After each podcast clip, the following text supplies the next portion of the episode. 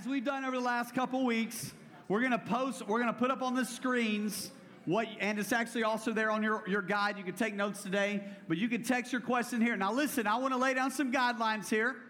We are going to go back and answer some questions that were submitted over the last couple weeks, as well as some questions that are submitted today. And uh, and I'm going to uh, I may uh, give it a little extra time tonight uh, to uh, answer a few more questions than than we answered uh, last week. I know last week we just focused on the one question. Um, so what that means is is that the topic that I'm going to start out with, evolution and creation, in this discussion, which is a big discussion amongst people, um, we're going to start out with that conversation. I'm going to talk about that for about 10 minutes, and we're going to jump into other questions. Now, just so you know, in order for me to talk about that for 10 minutes, it is not going to be exhaustive. It is not going to uh, answer every question there is to answer, but I assure you that there are answers to uh, most of the questions that you have. And I would love to talk to you about this. I'm a nerd when it comes to this stuff.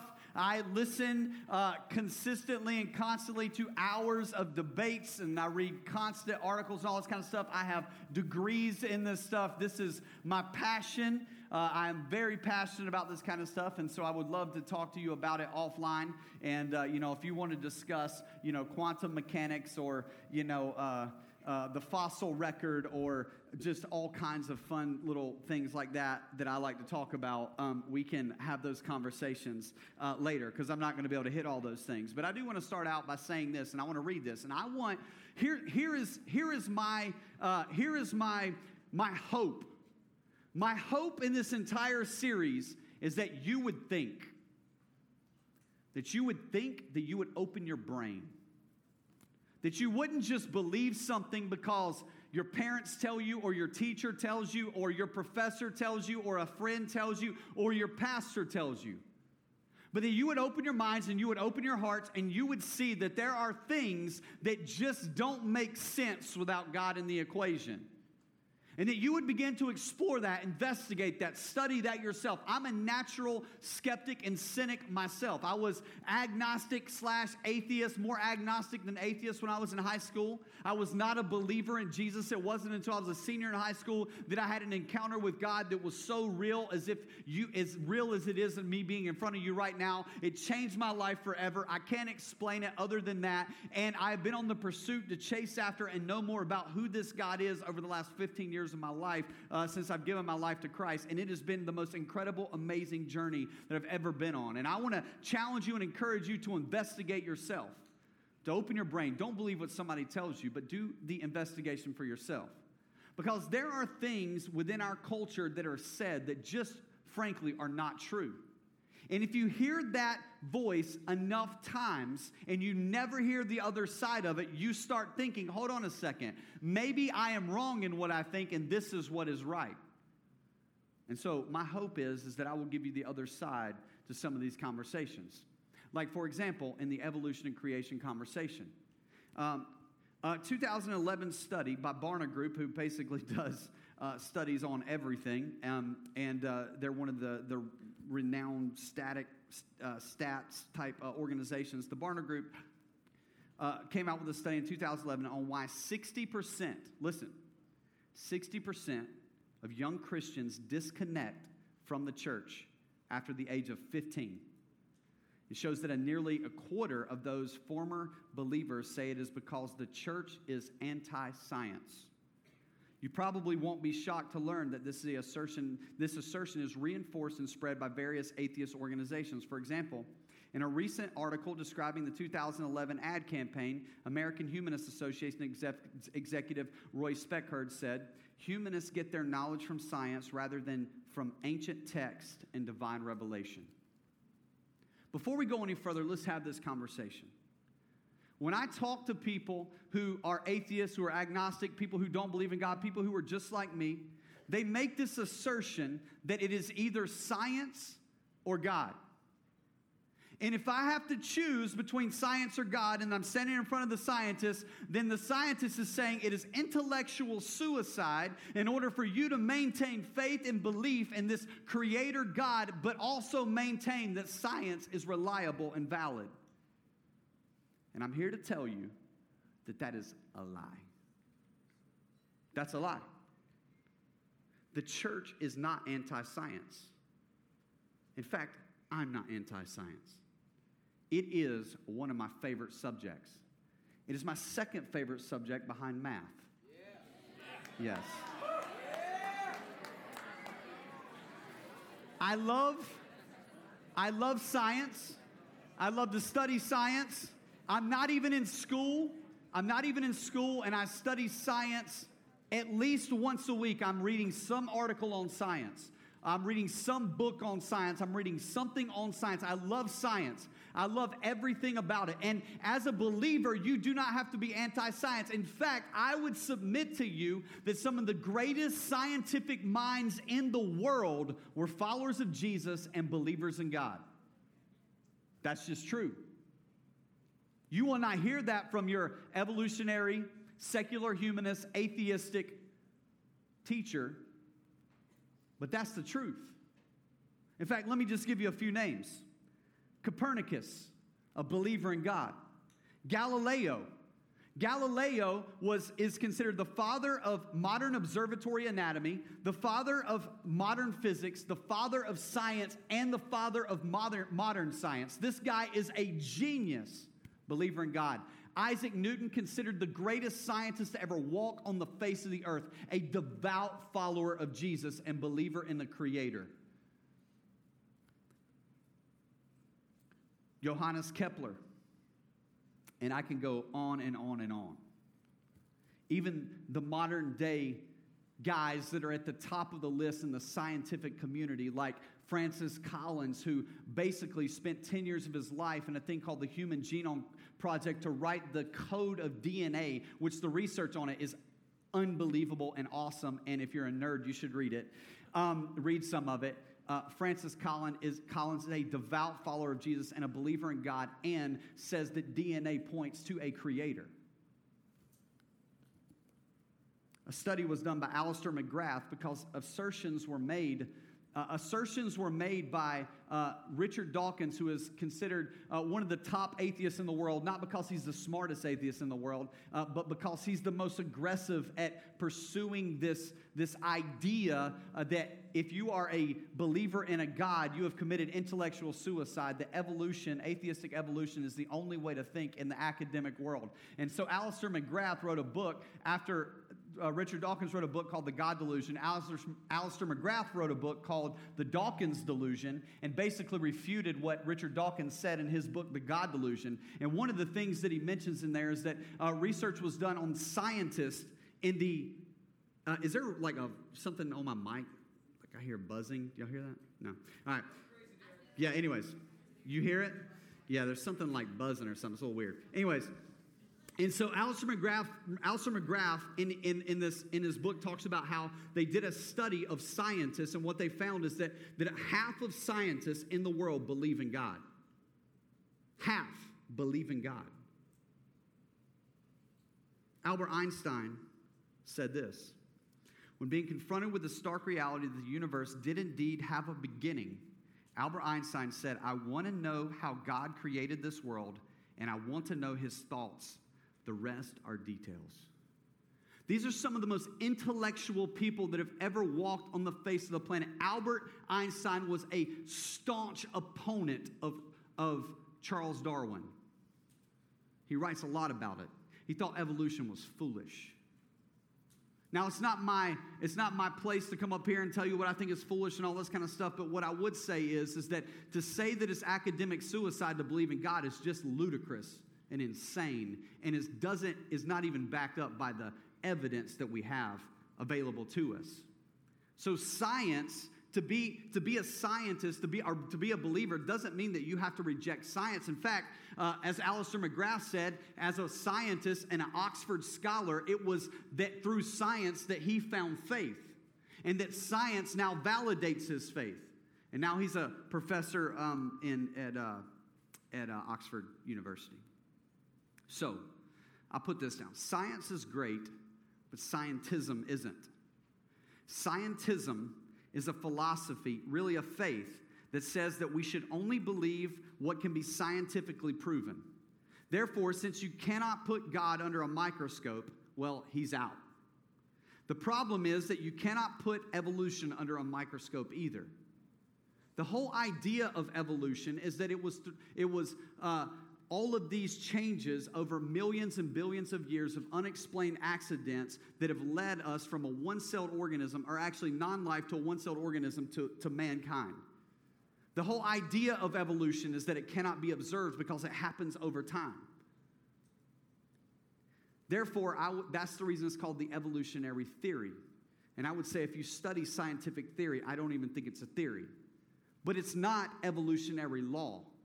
Like, we can prove the law of gravity, we can prove the law of thermodynamics, but you cannot prove evolution because it cannot be observed in science under a microscope, the same way you can't observe God under a microscope. In other words, it takes just as much faith or more faith to believe in evolution than it does God. This isn't a case closed, everyone is in agreement that evolution has happened and this is how things happen, and so this is where we're at. And this is a key point for you to know. There are gaping holes in evolution. One, uh, there are zero transitional fossils. We do not have like half lizard, half frogs. We do not have transitional fossils in the fossil record. In fact, go Wikipedia transitional fossils. You'll see like animations or drawings of them because it's just not in the fossil record. They just don't exist. Not only do we not have the, the transitional fossils, but there is, no, uh, there is no credible explanations or science behind how non life became life. How do you take something that is non living and it become alive? There's no explanation for it. How does matter all of a sudden come into existence? None of these things evolution has an answer for, other than things like, well, there was this big explosion and the earth came out of it. And many scientists reject that theory even now. So the truth is, there must be something more. An intelligent designer, a God. In fact, anytime you see anything that has any complexity to it, you know that someone had to have put it together. It's the law of irreducible complexity. It's one of the, it's one of the evidence for the fact that there is God. What that basically means is this is that, is that things that are complex just can't come out of nothing. When I pull out my cell phone, and if my cell phone was just laying on the ground over there, you wouldn't walk by that and go, man, that just appeared. That made itself. Of course you wouldn't. Somebody had to have put it together intricately put it together. In fact, I got a little video for you I want to show you real quick, just a little 50 second thing, just to, to show you kind of what I mean.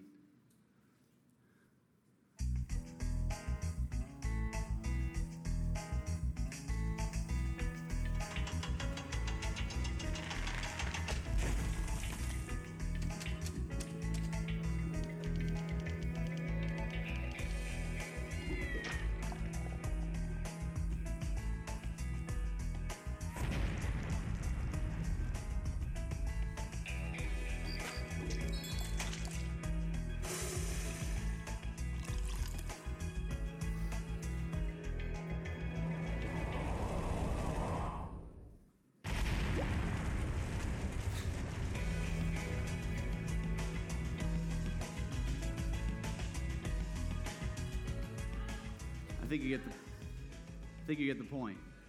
See, here's the thing complex things have to have a designer behind it. And we even think about a cell. Darwin's understanding of a cell was very, uh, very small. He didn't have the technologies available to him in his time to be able to study it the way we can today. What we know about a cell, one cell, is that it is, it is like a supercomputer. It sends information, it receives information. I mean, a cell is unbelievable. And your body is made up of 10 trillion cells. 10 trillion.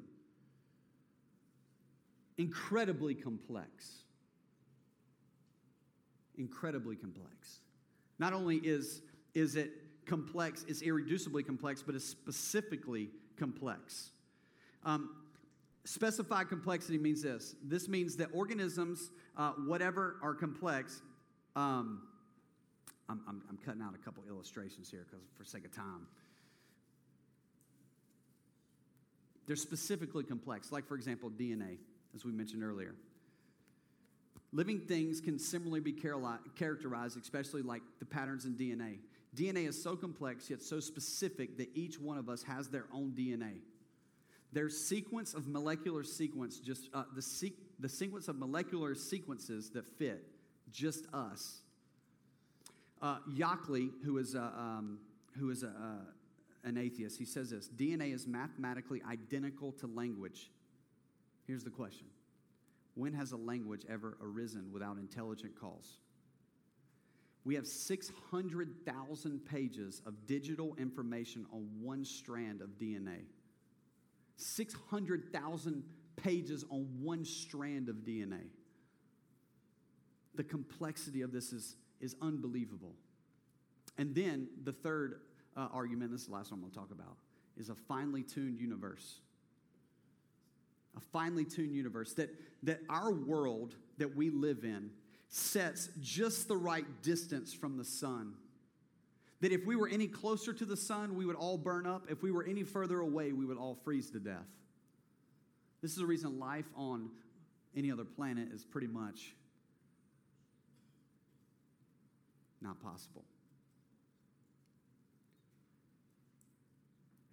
We know that if gravity was changed at just a fraction, one way or another, life could not exist here the axis of the earth would change just a little bit, we would not be able to survive. That everything has been put in place in a strategic way to where it only makes sense that a God could have put it, an intelligent designer could have put it together. And the Bible tells us in Genesis 1 1 that in the beginning, God created the heavens and the earth. In the beginning, God created the heavens and the earth. And all throughout Scripture, the Bible shows us and teaches us that God created, that this was His idea and He put this stuff together. You say, well, what about this billions and billions of years and millions and millions of years? Is the earth really that old? You know, I just, I just don't think so. People say, well, what about dating and what about this one? Listen, God created a full grown man. He created a man with age. He didn't create a baby. God created a world with age. God created trees. He didn't create saplings. God created the earth. And God placed Adam and Eve in a garden. And people say, well, all this, Adam and Eve aren't real people. Listen, if Adam and Eve aren't real people, you might as well throw the Bible out because Jesus believed in Adam and Eve. In fact, we can point to original sin with Adam and Eve where sin entered the world. And we see this correlation in Romans with how death entered the world through the one man Adam and how life and salvation entered through the one man Jesus, and this comparison of Adam and Jesus. If you take out the story of Adam and Eve, then you have compromised the entire Bible. So God either created Adam and Eve or you came from a monkey, but both of those things didn't happen. That's all the time I got for evolution, but we'll talk more about it later. Because we can talk, because I can talk about it all day. Seriously. I apologize. Get on my soapbox. Here we go. I don't apologize. Never apologize for truth. Here we go. Let's get some questions that you guys have been sending in and let's let's hammer them out. I cannot. Is the mic on? It's going, yeah. Could God, do you think that God could have used the Big Bang Theory to start the universe? Could God, could God have used the Big Bang Theory to start the universe? Well, first, let me say this. Most scientists today do not believe in the Big Bang Theory. They just don't. Like they, it's, it's, it's, it's pretty much already ran its course. This is what's happened though. Most of your teachers went to college and got all their studying and information 10, 15, 20 years ago, and now new information's come out. This is the here, here's the here is the thing. I love science, but here's the thing about science. We don't know everything there is to know about science. See, when I was in high school, the smallest molecule, the smallest particle that, that was out is, is an atom. That it was an atom, and so we learned about how atom is the sm- an atom is the smallest particle. Man, now there are subatomic particles that we know about because as technology has grown, science has changed. Like things in science change all the time because new science refutes old science. You know what I mean? So new science refutes old science. The problem is, is that if you learned something 20 years ago and you quit learning and you don't know the new science that's refuted old science, then you buy into the old science and you keep teaching people the old science and they go, oh, okay, well, I don't really, I'm not really going to study that on my own. I guess this guy's right. He's smarter than me. He's got more degrees than me, so I'm going to believe him. And so what I would say is, is that the answer is no. God created man. God created Adam and Eve. God placed them in a garden. The Bible tells us clearly that. God created the animals. God created, I mean, he, it's a walkthrough in Genesis chapter 1 of how God created everything. And uh, so, you know, it's like the it's like the old pastor used to say, "Yeah, God said bang, and it was all here." That's how it There happened. go. You know what I'm saying? Does God view all sin as equal? Does God view all sin as equal? That's a great question. God views all sin as equal in the sense that all sin separates you from God. And what I mean by that is this is that whether you like lie or whether you murder someone, all sin is equal in that the smallest white lie or murder are all a transgression against God, and no sin can be in the presence of God, no matter how small or how big. Therefore, none of that can be in the presence of God. So you were separated from God, and God provided a way through Jesus so that all sin, no matter how big or small, could be reconciled through the blood of Jesus so that you can have a relationship with God again. God provided a way for that. But there are some sins, or there are sins that carry greater consequences. So I would say that sin is not, all sin is not equal in the consequences that they carry. Saying a little white lie is gonna get you like grounded for like from TV for a day, right? Murdering somebody is gonna get you in prison for the rest of your life. You see what I'm saying? The consequences for sin are different. And I would say that, that Jesus even puts, uh, uh, puts some categories on sin. He says that there's even an unpardonable sin that cannot be forgiven, right? He says there is this unpardonable sin and uh, blasphemy of the Holy Spirit. And when you break that down, basically what that, what that I believe that means is unbelief. That the unpardonable sin is unbelief. That God cannot save someone who chooses not to believe in Him. If you choose to reject Him, He cannot save you because you've chosen your own path. Does that make sense? And so that's what I would makes say when it comes to that. Is cursing a sin if you don't use God's name in vain? Is cursing a sin if you don't use God's name in vain? Well, for all of you, if you have that problem, which I can imagine that most of you in this room struggle with that, as I did, and and and occasionally, you know, uh, and occasionally um, when my baby's crying at like three o'clock in the morning and wakes me up, I still no, I'm just kidding. Uh, but uh, what I would say is this: is that read James chapter three. James chapter 3 addresses this pretty, pretty directly. It talks about how powerful the tongue is. It talks about how the tongue makes great boasts, it goes to all this kind of stuff. And then it addresses cursing, and it says this It says, How can praise and cursing come from the same mouth? How can praise and cursing come from the same mouth? In Ephesians chapter 4, I believe it's verse 19, he says, Do not let any unwholesome talk come out of your mouth. Do not let any unwholesome talk come out of your mouth, but only that which is uplifting, that builds up and edifies the body of Christ. Do not let any unwholesome talk come out of your mouth. So I would say yes, and I would say what is the like what is the purpose of it? Like typically if you're cursing it is to like put down or to clown somebody or to whatever like it's it's typically not meant to be in like a you know hey i'm happy boop you know what i'm saying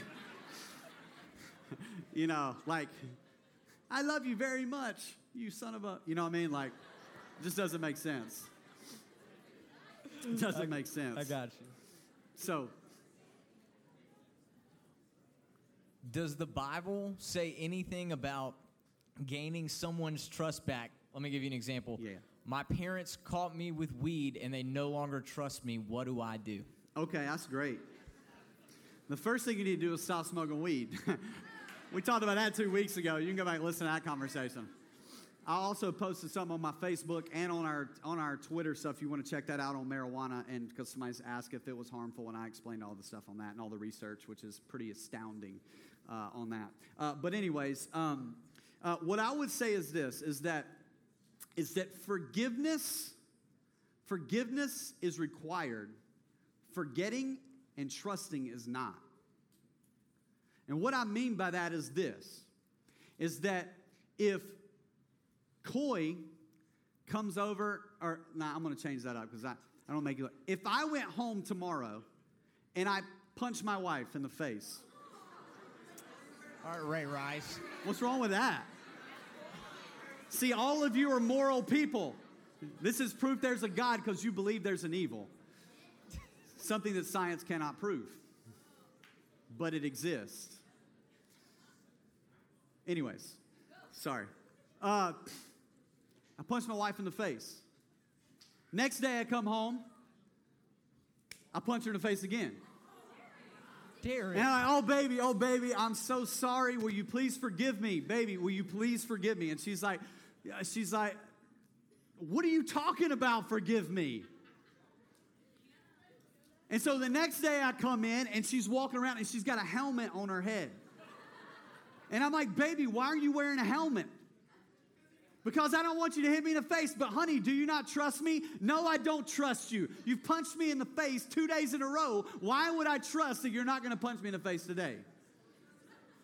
Like, my wife would be responding in a way that any normal human being would respond to a situation with someone who's lost trust. So, this is what I would say. What I would say is this is that you then have the responsibility to show your parents that you can be trusted again. When trust has been broken, when trust has been lost, you have to show your parents or whoever that broken relationship is that you can be trusted again. And that doesn't mean that you're going to get that overnight. You need to get forgiveness overnight, but that doesn't mean forgetting. God forgives and forgets. Nowhere in the Bible does it say that we forgive and forget. We, we don't forget. And sometimes healing takes time. And so that's a big question. And that's something when you talk about relationships that we all deal with, and, and that conflict happens at times. Yeah, go ahead. We talked about how God loves marriage, but what if I don't have any interest in getting married? Perfect. Jesus didn't get married, and Paul didn't get married, and Paul even says that if you if you uh, decide not to get married, man, that's an honorable thing. That's an honorable thing. Now, obviously, by you saying that you're not going to get married, is you saying that you know you're not going to participate in the fruits that come with being married, uh, and that's that's your that's up to you. Like I'm not strong enough for that. You might be. Uh, I'm not. Like, I just can't handle it. You know. Like I, you know.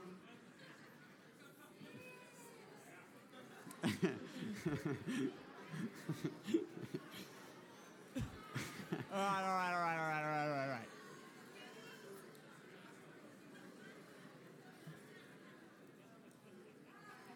What? How do I? How do I address? Hold on, yeah, and let me say this. Marriage, this is the thing. Like like salvation, and I'm not comparing marriage and salvation, but but I am saying this. Marriage is a gift to us.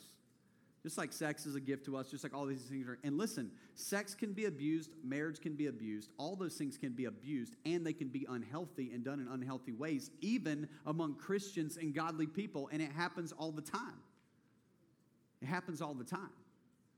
And so you got to honor God in sex, you got to honor God in marriage, and if you choose to be single, there's nothing wrong with being single. But if that means that you're trying to be a player and hook up with every girl around and all this kind of stuff, I'm just telling you, there's going to be consequences for that, and uh, it's not going to honor God, and I would not recommend that for your life. And, uh, and I would say that if you're a follower of Jesus, that would not be something that would be a desire of your heart anyway, because you would have the conviction of the Holy Spirit in you telling you that that's probably not a good idea for you. How do I address Christians who are being judgmental without looking like I'm advocating sin? You know, here's the thing, man. Nothing makes me madder than Christians that are judgmental. Um, uh, and I would say this. I would say, I would say, you address Christians differently than you address non-Christians. Because the Bible says in 1 Corinthians 4, uh, 4 4, the God of this age has blinded the minds of unbelievers and they do not see the truth of the gospel. So here's the deal they're blind to the truth of the gospel. So when, like, if my buddy over here is doing something that, like, I don't agree with because it doesn't agree with the Bible, whatever, I'm not like, hey, bro, you need to stop doing that. Like, hey, bro, you need to stop getting drunk. Hey, bro, you need to stop getting high. Hey, bro, you need to stop sleeping with your girlfriend. Here's the deal what's the point? He needs to get his life right with God and then let the Spirit of God work in him and work him to that. So what I would say is, is that for judgmental Christians, though, there is a, there is a, I mean, the scripture lays out, Matthew chapter 18. You know, if you have an issue with a brother or sister, you go to that person, you have a conversation with them, and you say, hey, listen, man, I just feel like, I feel like you're being a little judgmental of the people around here. And as your brother or sister in Christ, I want to help you walk through this. I want to help you walk through this.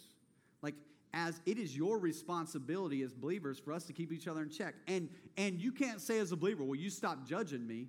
You know what I mean? If my wife comes to me and says, Derek, you know, I don't really like when you I don't really like when you leave your socks out on the floor in the bedroom and you don't ever pick up after yourself. And I said, You need to stop judging me. You know what I'm saying? Like sometimes we're like, people are judging me, and they're not really judging you, they're just telling you the truth. You know what I'm saying? Hey, you're mean spirited and unkind. Stop judging me. No, no, no. You stop being mean spirited and unkind. Mm. You know what I'm saying? So, as believers, we can go to each other in love, in care for them, and say, hey, man, I'm going to pull you aside privately, and I want us to have this conversation, and I want to help you walk through this thing. And so that. What's that? Yeah, rebuke and encourage. That's good. Yep. That's right. Mm. Grace and truth. Grace and truth. How do, how do you break an addiction? How do you, how do you what? How do you break an addiction? How do you break an addiction? That's a great, how do you break an addiction is a great question. And, and let me say this. When you talk about breaking an addiction, one thing is we're going to address that over the next four weeks in our next series on spiritual warfare. It's going to be called Battlefield. We're going to talk a little bit more later. But listen, uh, make sure you stick in for that. But I'll give you the Cliff Notes version. The first thing you need to do is to get your heart and your mind right with God. Get your life right with Him. You will never get victory apart from the power of God working in you and through you, guaranteed.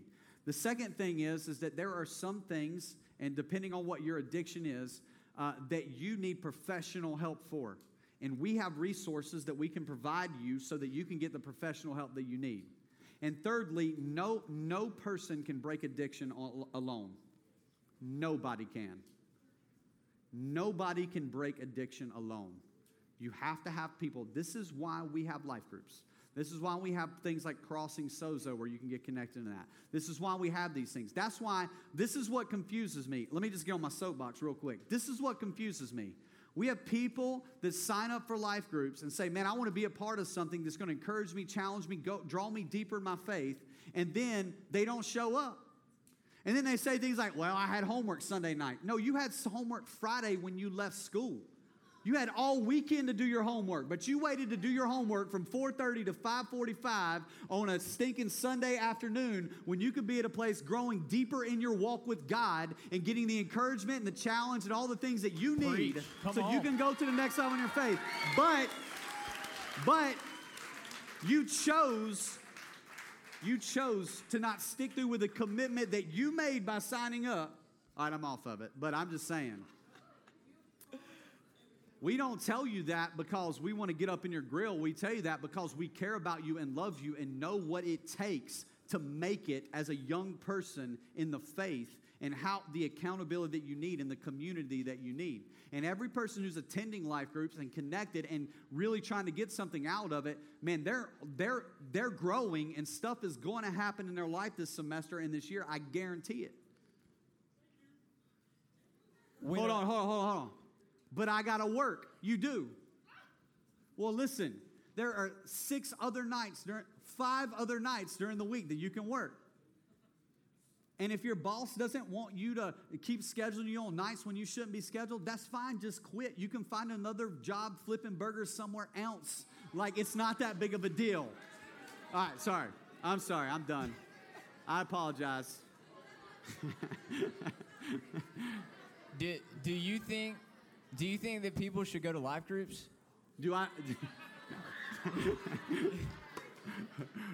when a Sorry. baby when I a baby apologize. die when a baby dies, does it go to heaven or When a hell? baby dies, does it go to heaven or hell? That's a great question.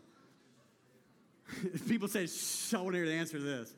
When a baby dies, does it go to heaven or hell? Well, the first, the first thing, let me, let, me, let me say it like this. The first thing I want to say is this, is that um, nobody knows who goes to heaven and who goes to hell except for God because God is the one who is the gatekeeper for that.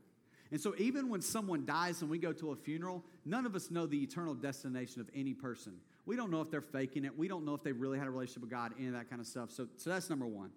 Number two, I would say that I personally believe that any baby that dies goes to heaven. That's my personal belief. And my scriptural backing for that is in 2 Samuel chapter 12, when um, uh, right before it might be First Samuel. I get my verses mixed up. It's First Samuel or 2 Samuel chapter 12. David sins with Bathsheba. She becomes pregnant. The baby dies. And when the baby dies, David is holding the baby, and David says, I will go to be with you in paradise. And what we know is every time paradise or any of that is mentioned within Scripture, it's talking about heaven. And so David is making a statement in this moment of grief that one day I will die and I will go be with you. Now, uh, we call that in the theological world the age of accountability, you know, whatever. What is, I don't have a clue. Like, I don't know. Like, don't, I'm, don't ask me to play God on that kind of stuff. All I'm saying is that's what I believe. Um, and, uh, and, and I would say that there are Christian theologians uh, that are smarter than me that agree with me, and there are Christian theologians that are smarter than me that disagree with me. But that is where I land on that particular issue. What happens to Christians who commit suicide? What happens to Christians who commit suicide? Well, this is a dangerous question. Um, the first thing I would say is, is that suicide is one of the most selfish things anybody could ever consider doing. I have done funerals for students who've committed suicide. I have went to a, a house of a student, eight o'clock in the morning.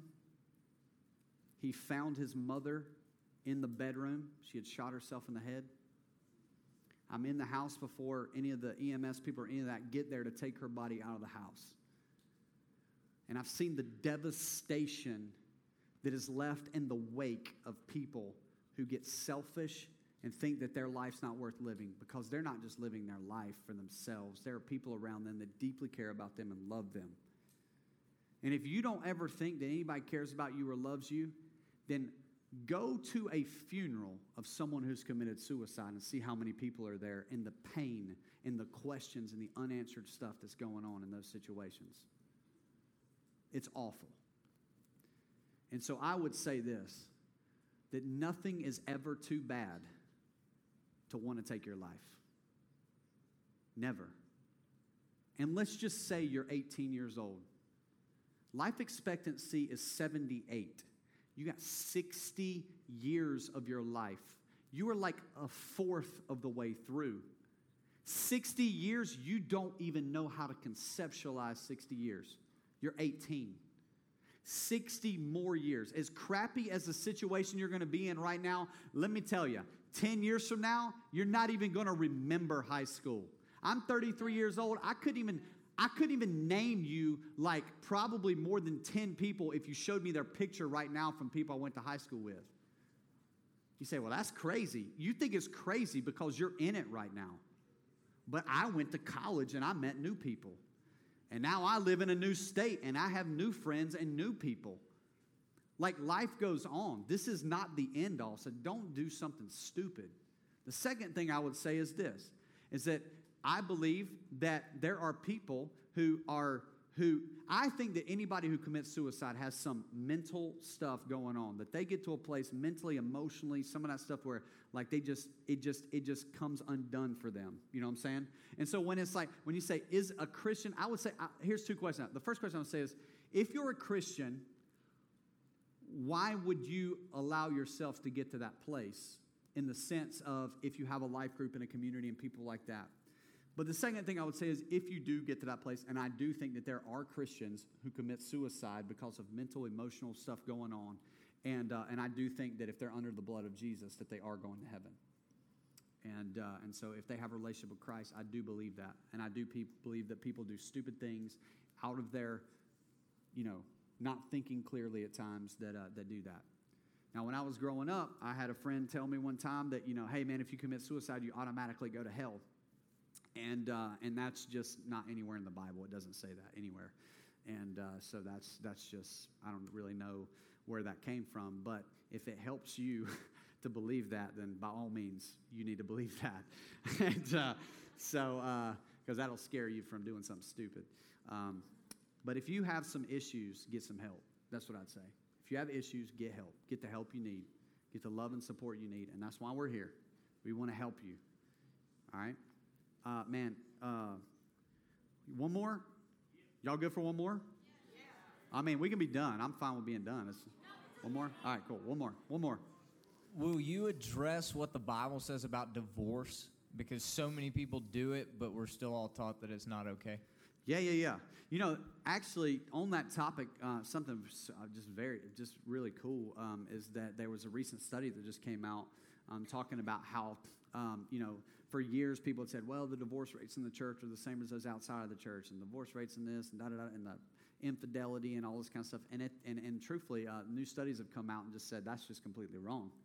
Uh, that actually the divorce rate in the church is like, you know, a third, a fourth of what it is in the actual everyone else. The second thing is is that uh, a lot of people who are um, a lot of people who uh, who are not believers and who do, do, not have a conviction about that kind of stuff, you know, they're living together anyway, right? So a lot of them are living together and they're breaking up and all this kind of stuff, and so there's no tie when it comes to marriage and all this, and so that it's not really you don't really see those numbers of people that break up. But there are studies on that that show that most people that live together break up. The studies are just crazy, off the charts. And of course it is, because you're trying to live a life together, being married, um, but be able to back out anytime you want to. You know, it's like a prenuptial agreement. Why do people get prenups? They want to organize their divorce before they ever get married. That's crazy. You want to organize your divorce before you ever get married. When I got married to my wife, I said, Listen here, I will be with you until I die. I will never leave. I will never leave. If, if you can kill me, like, you can kill me, but I am not going to leave. Like, I will sit on this couch every day. You cannot make me leave. I'm bigger than you. I am not leaving. And I just made that decision. I don't care how bad it gets, I'm never going to leave. Never going to leave my wife. She can leave me, but I will never leave her. Now, she would never leave me because I'm awesome. But. But back to the question what does the Bible say about it? Let me sum it up in this God says this I hate divorce. That's what God says. There is a verse in the Bible where God says, I hate divorce. Divorce is supposed to be for a lifetime. Divorce is, goes back to the conversation we had last week about how God elevates marriage and sex and all that kind of stuff. Now, Jesus gives biblical grounds for divorce and basically says, you know, hey man, if someone's out running running around on you and and you know uh, sleeping around and you know and cheating on you and things like that, there are biblical grounds for divorce. But God hates divorce. And I think that we need to raise up a generation of people who have right sized what it means, what sex means, and what marriage means, so that we can change this stupid, perverted, selfish culture that is ripping apart families. And let me tell you something you know who suffers? Oh, let me tell you the, the, the couple suffers, but the kids suffer way more. The kids always suffer way more. If, if you ever want to, my, my wife's parents are divorced. She's, she's 32 years old. My wife still is dealing with that.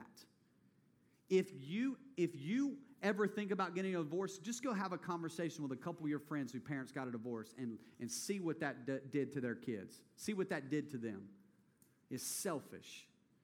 Man, d- divorce is tragic. It breaks up people. In fact, and you can ask these guys because I asked this question uh, people come to my office and say, "Hey, I'm, a parent called and they want to meet with you because their kid's gone crazy and they're just, you know, drinking and smoking crack and all this kind of stuff, and they want you to meet with them and blah blah blah." And they go through this whole thing, And I'm like, cool, man, I'll meet with anybody. You know, like, I don't know if they want to meet with me, but I'll meet with anybody. I'm game. Like, I'm down. Let's have the conversation. But I say this one of the first questions I ask parents Hey, uh, you and your, is, is, uh, are you still with, with his dad? You still with his mom? Did you know that since I've been at 12 Stone in three years, I've not had a parent call me and ask me to meet with their son or their daughter in a situation like that? Not one time that I've met with them, and I'm talking, I meet with at least one a week almost. I haven't met with one that hasn't come from a divorced home. Not one. The family is a big deal. All the studies show it. You need a mom and a dad. And I don't tell you that. Listen, if you don't have a mom and a dad, man, you need the family of God to be that for you. But you need to know that when you have kids one day, you need to fight your freaking tail off for your husband or your wife and your marriage because your kids need you guys to be together. And you are a picture to your kids of what the church is and Jesus is and the relationship that exists between Christ and the church, is what the Bible tells us. It's a pretty big deal. Now, I don't really know if that answers the question the way you wanted it to be, but that's it. Y'all Uh, over Derek.